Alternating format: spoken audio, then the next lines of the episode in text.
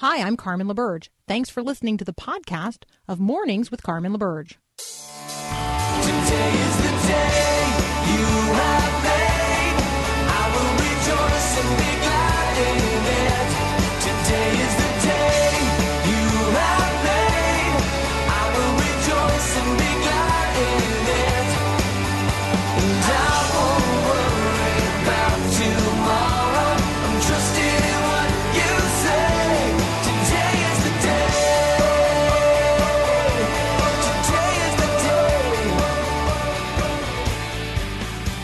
Good morning. Today is the day. This is the day the Lord has made. We are rejoicing.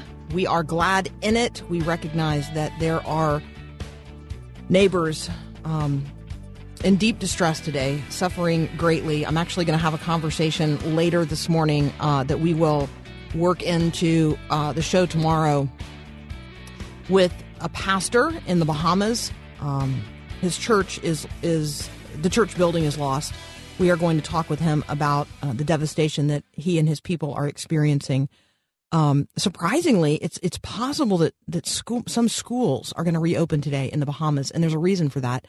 They need those kids to have some safe place to go, so that the adults um, can you know deal with everything else. So just be praying. There's um uh, a quite a a force underway right now to uh, rescue people who um, have been stranded by floodwaters some 23 feet high. There are extraordinary videos uh, posted today. Just be in in prayer and um, thanksgiving for those who are always willing to go into harm's way on behalf of others. Um, let's be praying that people would be kept not only safe but rescued, and and then that there would be the resources that are necessary um, for the recovery that is going to take a very long time. So uh, the the time to do uh, to do something beyond praying or in addition to praying uh, will come. But today, I think that what we're in a position to do is is to pray, uh, and so let us certainly be doing that. Okay, so a listener reached out to me yesterday, and um, it's always extraordinary to me what people are dealing with in in their lives and how they are hoping that we as a community of believers um, might be able to speak into the realities that they're facing. And so i just want each and every person who's listening right now to be um, praying for our sister cheryl who listens uh, regularly uh, uh, to the program and is really dealing with um, a- a very significant challenge in her own life. She has a child who is now nearly 30 years old who uh, does not identify as the uh, as the sex that she is. She identifies as a man, and that has obviously caused um, a lot of um, challenge in their family, in their church. Um, but it, grievously, it um, there's a delusion at work that leads this child to believe things about herself that are not true. And how does a mom who is a Christian and a ministry leader um, love her child and yet not compromise the truth? How do we do that? And so uh, I want to remind you that there are resources out there that are available. The Restored Hope Network at restoredhopenetwork.org. We've recently talked with Ann Polk, the director of the Restored Hope Network, here on the program. Uh, we talked with her uh, specifically about some publishing issues, but uh, she talked a lot about the Equality Act that Congress is now considering making a law here in the United States. We have talked with uh, Andrew Walker about God and the transgender debate.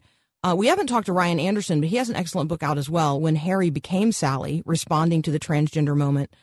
Um, there are resources available, and we're actually going to have a conversation up next here with Peter Kapsner, and we're going to talk about identity. We're going to talk about he and I are going to use a uh, an article from Psychology Today called "Gender: While Why Self-Identification Is Not Enough." Um, but there are resources out there. This is a conversation that's happening in the culture, and it's a conversation that we need to be able to have as Christians. So that's up next here on Mornings with Carmen.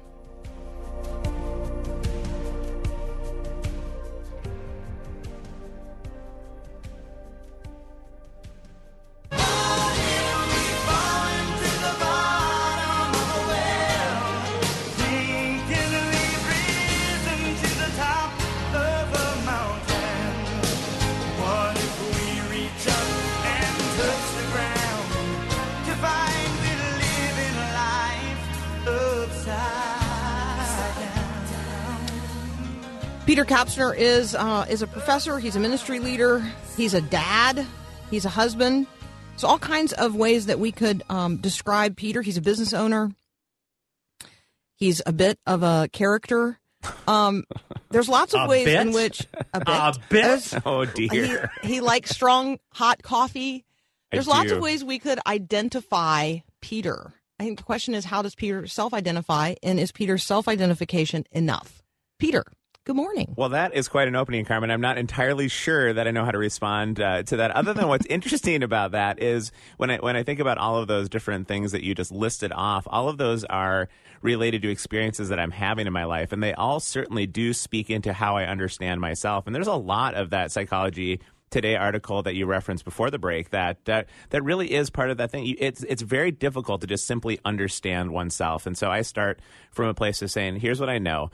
I am uh, I'm an, uh, an image bearer of God, and and I bear His stamp as I'm doing life in this world. And if I can start from that place, then a lot of other things can start falling in line.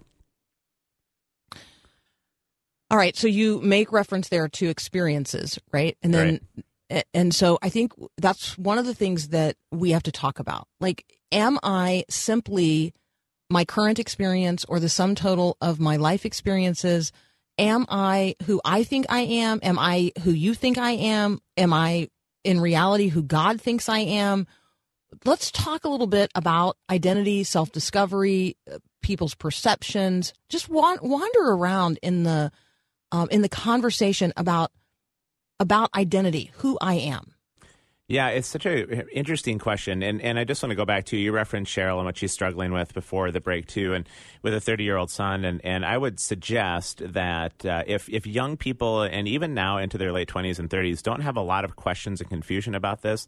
Carmen, I think that's what would be unusual, just given the the volume of information that is sort of screaming at them through their their devices all day long. Given sort of who the thought leaders tend to be in academia and increasingly in the churches, given the experiences of their friends, if people aren't questioning their sense of identity these days as young people, it, I think that's kind of unusual. I mean.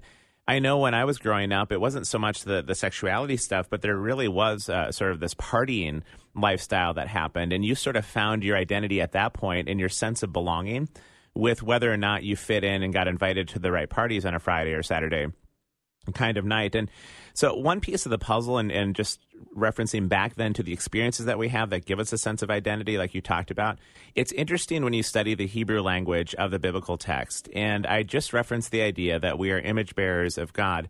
And within the Hebrew language, it is a verb rooted language. And so, we were just talking with uh, our five kids at home, as well as some of our friends' five kids, about the idea that within the Hebrew, human beings are considered at their root and at their core that they are verbs and not nouns. And and that's sort of this mind exploding moment. And I teach it in most of my classes because what that suggests is that we are constantly moving and changing. We are constantly developing and growing, and that we are very much the product of whatever experiences uh, that we have, whatever behaviors in which we engage. And so you're constantly being formed. I think it was Dallas Willard who said that it's not a question uh, as if we're going to be formed. The question is, is by what are we going to be formed? Uh, and so, as verby people with experiences and behaviors and events in our lives, they shape us and they change us. So, this idea that uh, I have sort of um, this fixed reality that I understand myself and I can just say, this is who I am and now deal with it. I, I think once you go beyond being an image bearer, which is what we're going to be, then from there you have to start maybe thinking in terms of some different language and saying, so I am male, and what does that mean as I grow in my maleness and all of that? But this fluidity and the back and forth and the experiences, it's really an interesting time. So some things come to mind as you're saying all of that. Romans 12 certainly leaps to mind um, in terms of not being conformed to this world, but being transformed by the renewing of our minds. There is this ongoing process of formation.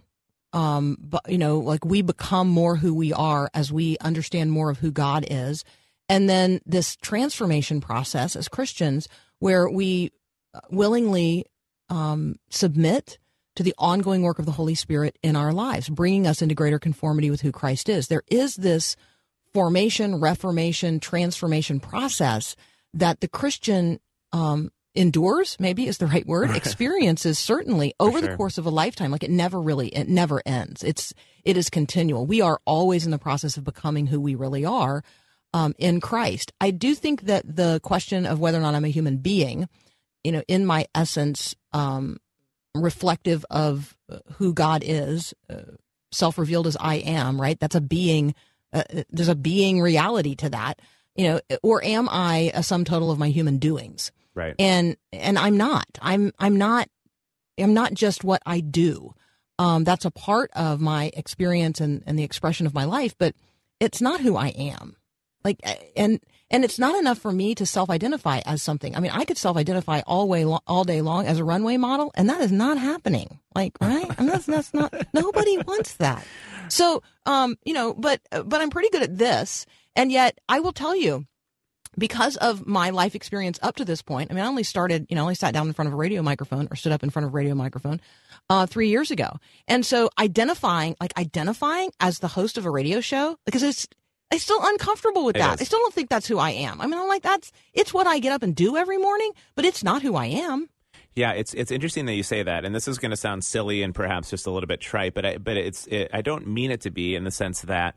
Uh, growing up in the state of Minnesota and being a football fan, I mean, I would have identified as a Vikings fan because when I watch the Minnesota Vikings football team, there are passions and experiences and desires and hopes and dreams and and joys and sorrows and all of what goes with that in the experience. And so, because I'm experiencing these things, I called myself a Vikings fan, but in in, light of the last uh, several years of trying to identify ourselves through only our experience alone in our sexuality, I've actually started saying something dumb when people ask me the question. I'll say, you know, here's the deal: I'm actually uh, an an image bearing child of God who enjoys the Vikings.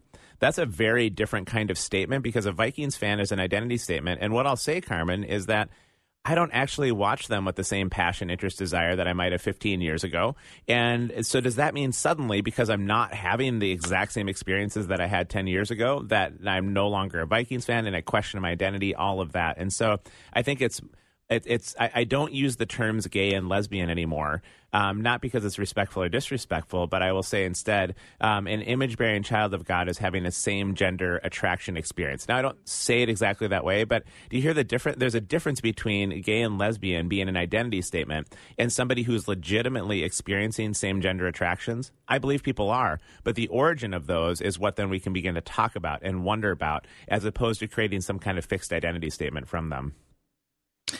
Yeah, this leads into a great conversation about all all the social identities that we bear. Sports is a really good one. I think politics is another one. Absolutely. All right, uh, Peter, and like our colleges, like right, Right. Uh, Peter Kapsner and I are going to return to this conversation, but we must take a break as good radio hosts. We'll be right back.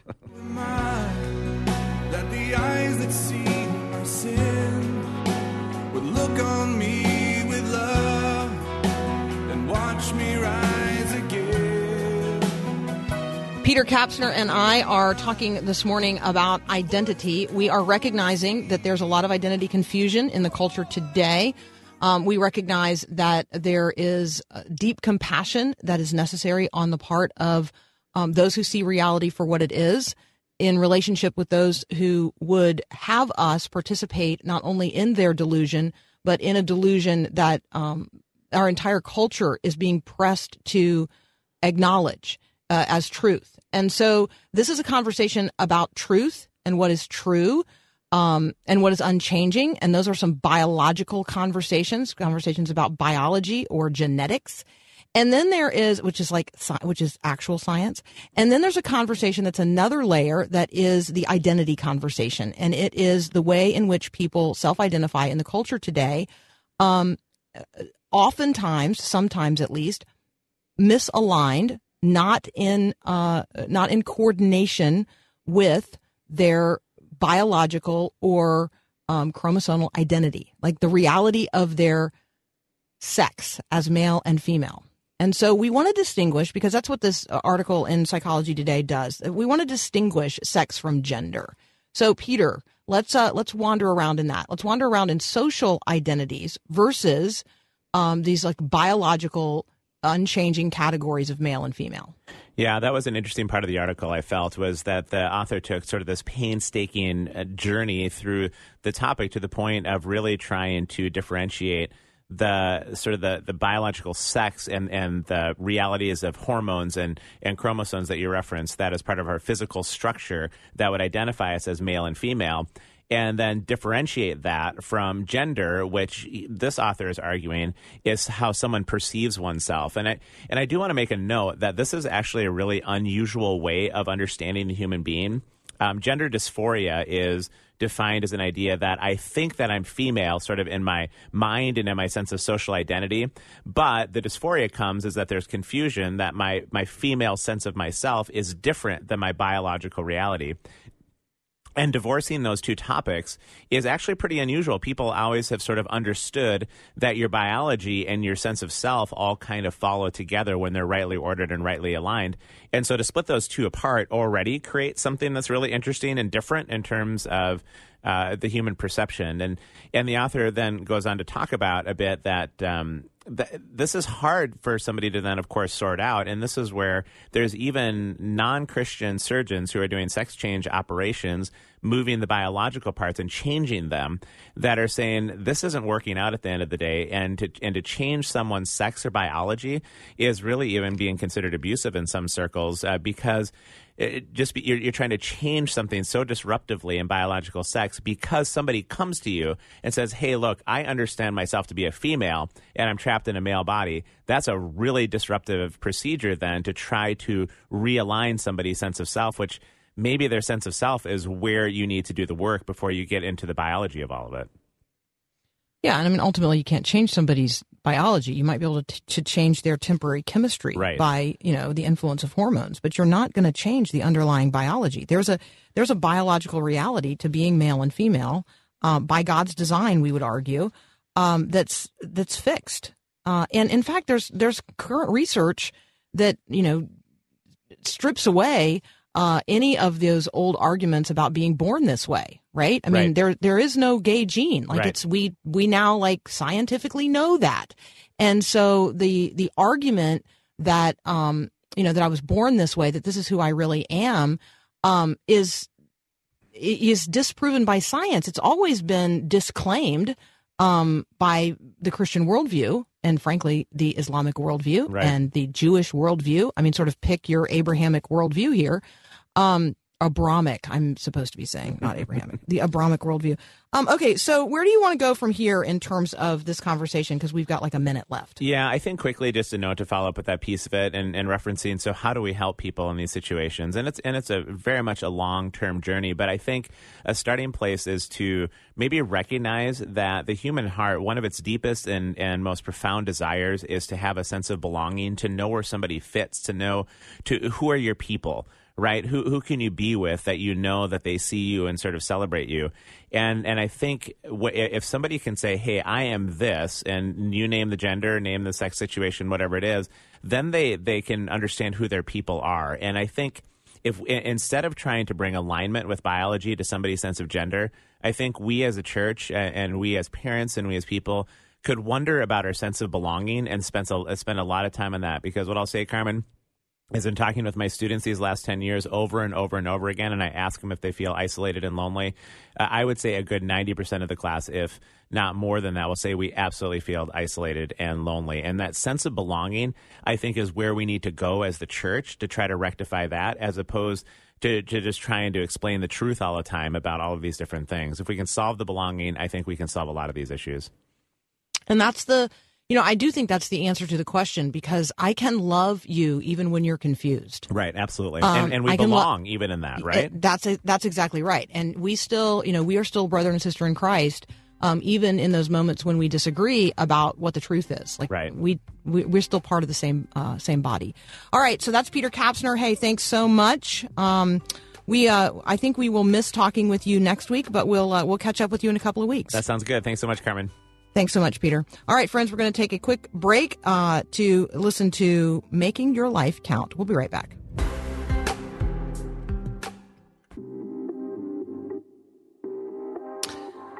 All right. Uh, let me just remind you that if you want more resources on the conversation that Peter Kapsner and I just had, um, I'm going to direct you to the Restored Hope Network, and that's restoredhopenetwork.org. Um, and again, if these are conversations that you need further equipping on, just let us know. You can always email me, Carmen at myfaithradio.com. We'll try to find you a network in your own area um, where you and your family and your church can get some help in these areas. All right, next up, I'm going to have a conversation with Hunter Baker. Maybe you have heard that Jim Mattis has a book.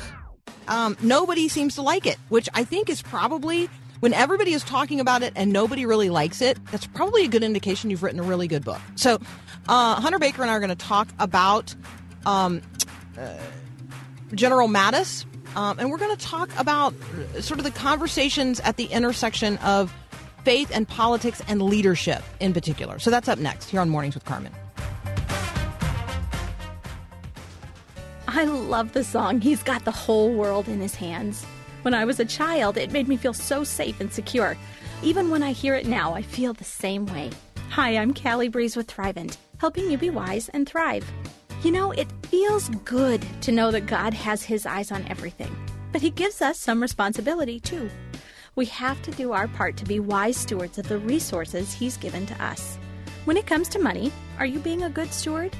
Are you preparing for the unexpected? Are you planning for the future? And are you living a generous life? Perhaps you'd benefit from guidance on this path of stewardship. Help preparing for things like buying a home or paying for college, planning for retirement. Maybe you're looking for ways to get out of debt while still being able to live a life free from fear of the future. A financial professional can help you navigate these questions. And don't forget to keep God, who has the whole world in his hands, at the center of your money story.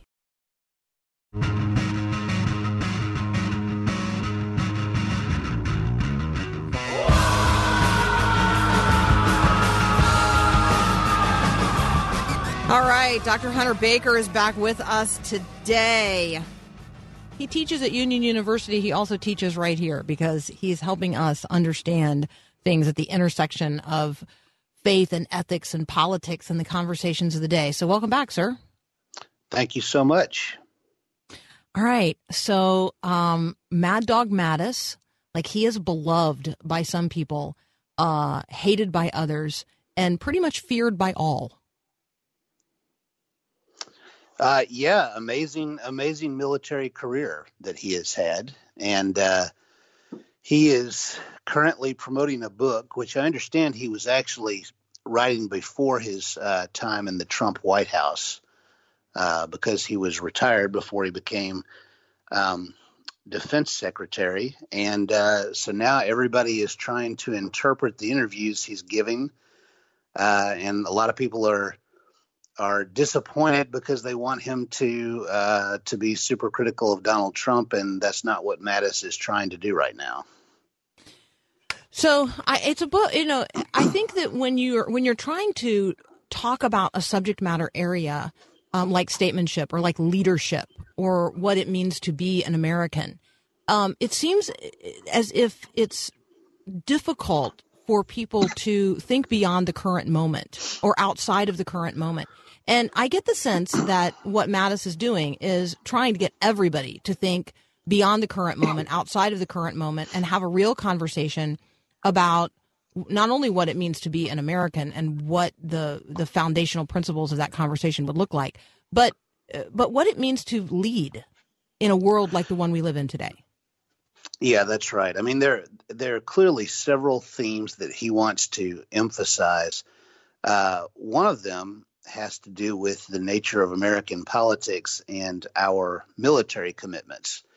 Um, it's clear to me that part of what he's trying to achieve is to reunite Americans. I think that I think that he is concerned that we have lost just sort of the basic civic friendship and fellow feeling uh, to even sort of be in a country together.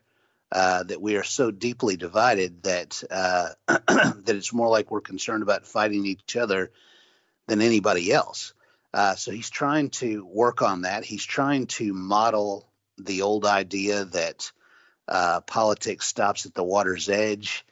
um, and that we maintain a certain amount of external unity. Uh, and he's trying to uh, he's trying to get the military out of politics to some degree. You know, he he keeps saying that he does not want to. Uh, he doesn't want to kind of build up a tradition where the military is criticizing the president uh, or entering into partisan politics. So let's talk about um, the kinds of regimes around the world where the military is fully politicized, because that is never good. Am I right? No, no. Well, I mean, the one of the big reasons to try to keep the military away from politics is that is that if it enters in, then people begin to see the military as a political force, Mm-hmm. right? So, Mm-hmm. uh, so for example, um, in some countries, uh, there might almost be an expectation for the military to uh, engage in some kind of a coup, right? Uh, to take out the civilian leadership and to assert itself as an authority. Um, and that that has happened. It continues to happen at various times, um, but it's deeply destabilizing. I think because you, you know, ultimately what that reminds you is is that whoever has the guns is calling the tune. Uh, and in the United States, uh, our military is far and away the biggest one. Uh, if that became a political force, then the the temptation to use it domestically would probably be uh, too much. It's important to have the culture that we do that it's under civilian control. So again, I'm my conversation partner is Dr. Hunter Baker. We're we're talking about things that are happening in the headline news that you're going to see and hear today um, on TV and from the you know pundits and talking heads. One of the things you're going to see uh, are conversations with Jim Mattis as he is on a uh, promotional book tour. And in fact, if you've been uh, if you've been paying attention even this morning, I think he's been like on four different shows. It's like he's like really making the rounds. Um, and so uh, you're going to see pull quotes. You're going to see things that he has said that are going to, in some cases, look like they are supportive of an individual um, who he would continue just to describe as the commander in chief. And I think that's where um, Hunter, we we have to remember this is a person with a really long military career. He has served under a number of commanders in chief. Um, some of whom he probably liked and appreciated, and some of whom he probably did not personally like or appreciate. Um, but in every in every one of those cases, what he's demonstrating is that you lead in the context where you are given the opportunity to lead, regardless of the regime that happens to be, you know, in the White House at the time, right? So he is that is the commander in chief, no matter which political uh, uh, leaning you might personally have. If you're a member of the U.S. military, that is your commander in chief, whether you like him or her or not. Yeah, one thing that I really liked uh, that Mattis has said is that he was, uh, you know, so I guess I guess he may be a baby boomer uh, one way or the other. Of course, baby boomers have gotten pretty old these days, and uh, and he talks about being a person who's raised by the the previous generation, sometimes called the greatest generation, uh, who lived through uh, World War II and the Great Depression. And he says that he was raised with the idea that if you are asked to serve by the President of the United States, then you will serve. And that was his approach. He didn't ask himself, uh, Am I a Trump supporter or even am I re- a Republican or a Democrat? He said if he had been asked by a Democrat to serve as defense secretary, he would have felt that he needed to do so. Uh, so just that that high ideal of public service, the idea that that if my country needs me and if I can, if I have the skills, uh, the reputation, the ability to do the job, then I will do the job. Uh, that's pretty refreshing in a time when everybody is is looking at politics in such a highly partisan manner. So, yes, just want to uh, confirm and affirm that Mattis, born in 1950, making him certainly a baby boomer. Like, right? Because I think we look at that generation as those born between like 46 and 64. So, Right. um, all right. So, Hunter, let's take a quick break. When we come back, I'd love to talk uh, about Boris Johnson and what's going on in the UK. Uh, we talked yesterday with David Aikman, but things have really changed in the last 24 hours. In fact, it's uh, it's so dynamic that CNN has like an ongoing updated live feed on what's happening in the UK Parliament. Um, so we're going to return to that conversation here in just a moment. I'm talking with Dr. Hunter Baker from Union University, and we'll be right back. Take it all, take it all away. Magnify no other name. Open up, open up my eyes to you. Returning to my conversation with Dr. Hunter Baker from Union University. Um, all right, so Hunter, what? Uh, uh, I mean, I don't even quite know how to ask a question that is comprehensive enough. Um, what what in the world is going on in uh, in the UK? We have talked about the new Prime Minister Boris Johnson, but is you know does he get to remain Prime Minister now that he does not have a majority in Parliament? Well, that's a question. Um, there would have to be an election, but here's the thing. Uh, I think that uh, I think that, that that folks who are opposed to Brexit don't want to have an election.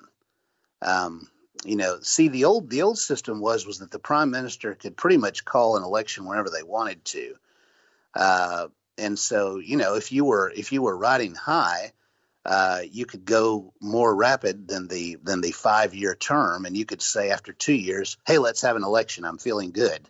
Uh, I think I'm going to get more seats, and um, they can still do that, but there's a fixed Parliaments Act that only allows them to do that with the assent of two thirds of Parliament. House of Commons is my understanding.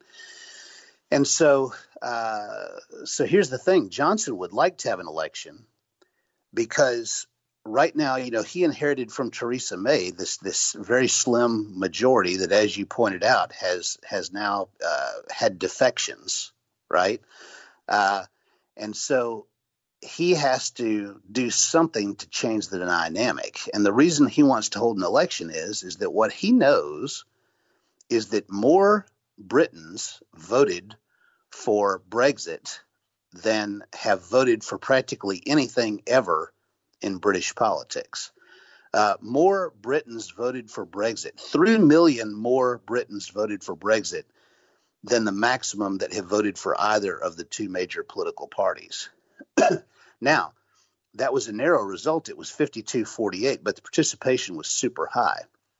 And so Johnson's calculus is is that if he can get in another election, and it's clear to the people that the only way Brexit actually gets done is to strengthen his hand, he thinks that they will vote with him and that he will manage to do that. Well, and if uh, if young people are any indication, apparently there have been more than hundred thousand young Brits uh, under the age of thirty four who have registered to vote in the last forty eight hours in Great Britain. Fascinating. So Fascinating. I just think if you're like right, if you're Boris Johnson, you're like looking at that and you're like the I I am I'm speaking for the people here.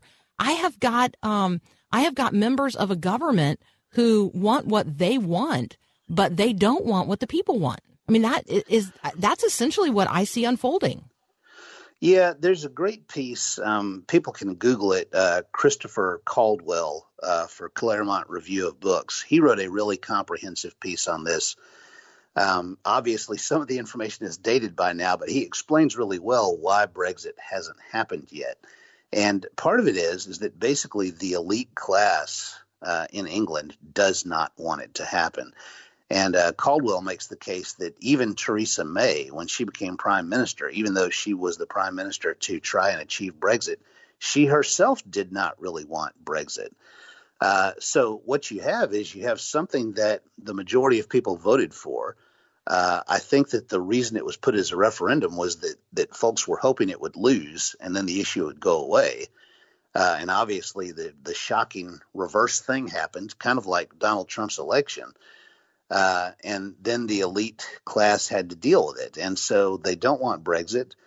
Uh, the you know all of the arrangements in Europe are sort of built on it, uh, and and they just don't they don't want this change, and so they're trying to figure out everywhere they can to prevent it. And Boris Johnson uh, has kind of seen the main chance to be the politician who tries to push it through.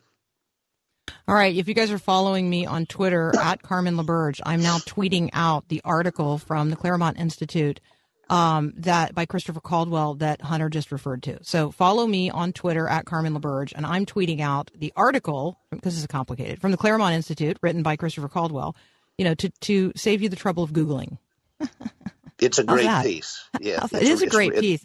It, it is. It's a great piece. Um, and the Caldwell Institute is one that people should know about. So, all right, Yeah, gives us an opportunity. Yes. yeah, Yeah. gives us an opportunity to uh, to talk about them as well.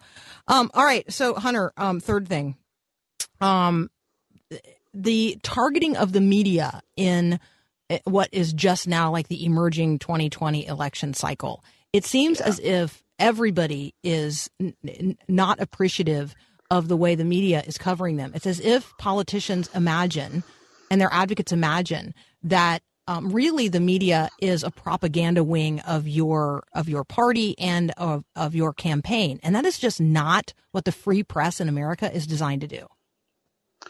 Yeah, well, you know, it has been that way. It has been that way in the past. I, I think that most of us grew up in a little bit of a, a golden period. I know that I know that even those of us who are Gen Xers and uh, you know people like that, that we feel like the media is biased, but uh, but the reality is, for most of our lives, uh, there were there were a relatively few major media outlets, and they had to kind of play it down the middle uh, much more than they do now. Um, but we're kind of returning to the period that existed before that. Uh, you know, the old system was was that the two parties had their own newspapers, right? You know, almost every city would kind of have the Republican paper and the Democrat paper, uh, and you would take the one that sort of corresponded to your views.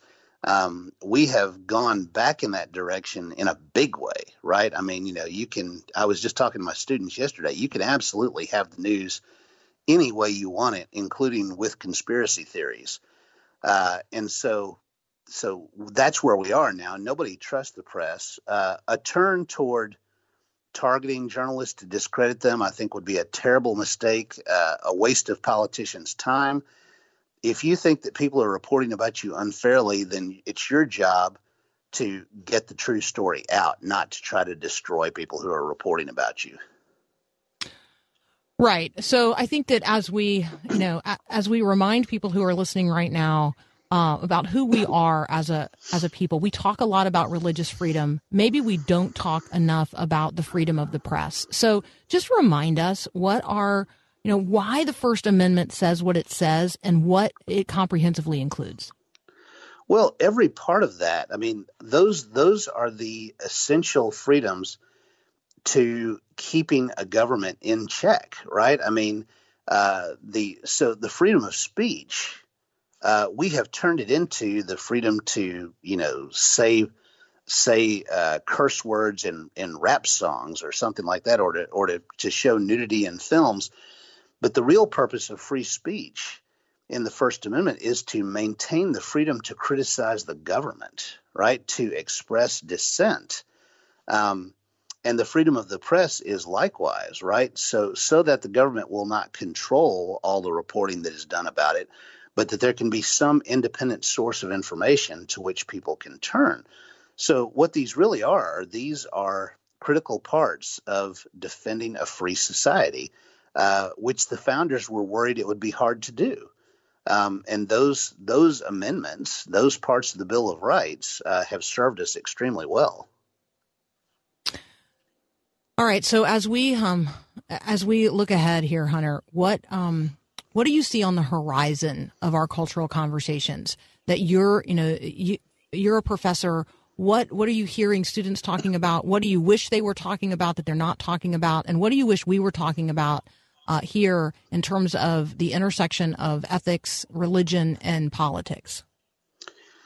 Gosh, I, I think that I think that not only students, but I think that so many people in the culture are just disgusted by politics right now. Uh, You know, it's it's difficult to be a political science professor right now. At first, it was kind of it was a little bit fun because the the Trump thing was so unusual uh, that we could get people to show up for events simply by putting Donald Trump's name on it. Uh, but but over time, the the battle between the two sides is becoming so contentious that it's hard to really address the substance of anything. Right? It's just a matter of you know who, whose side are you on, and uh, and I I just don't think that hardly anybody has an appetite for constructive public policy, which I think is really hard because politics, generally speaking, I mean, outside of something like the abortion issue or uh, religious freedom, politics, by and large, is is not straight up theology, and so compromise is okay. Uh, and we can and we can work on that. But right now, I think that we've lost our ability to to be constructive together. Okay, so the next time that you come on, can we just go ahead and agree in advance? I'm going to stick it in the calendar um, that we're going to talk about what what the nature of compromise is in political conversation and constructive political um, public policy, and how, as a Christian, I engage in that without um, because because people from the right are going to shoot at me constantly or the left that I have compromised my faith. I have compromised Christ by by participating in a conversation um, that's about the public sphere that you know that doesn't absolutely hardline it at every point dot and tittle. Um, you know, isn't isn't quote unquote Christian by their definition of it. So can we have that conversation? Because that's hard and but good. Yeah, yeah. Okay. that's that's what we should all be talking about. Yes. All right. Well, that's what we're going to talk about the next time you, you come to, to join us. I would love that. That's Hunter Baker. You can find him, well, he's ubiquitous. You can find him all over the place. Where do you want me to send them uh, as, you know, one, one good social media follow? Just Facebook or Twitter. I'm kind of the original Hunter Baker, so you can, I you can find me. I love Yeah. it. Hunter and Baker. All right. Hunter Baker. That's from Union University. Check out what he is doing and thinking and talking about. And we can't wait to have you back. Thanks, man. Thank you. We'll be right back. Thanks for listening to this podcast of Mornings with Carmen LaBerge from Faith Radio. If you haven't, you can subscribe to automatically receive the podcast through iTunes or the Google Play Music app. That way, you never miss an episode. It's also available anytime at myfaithradio.com.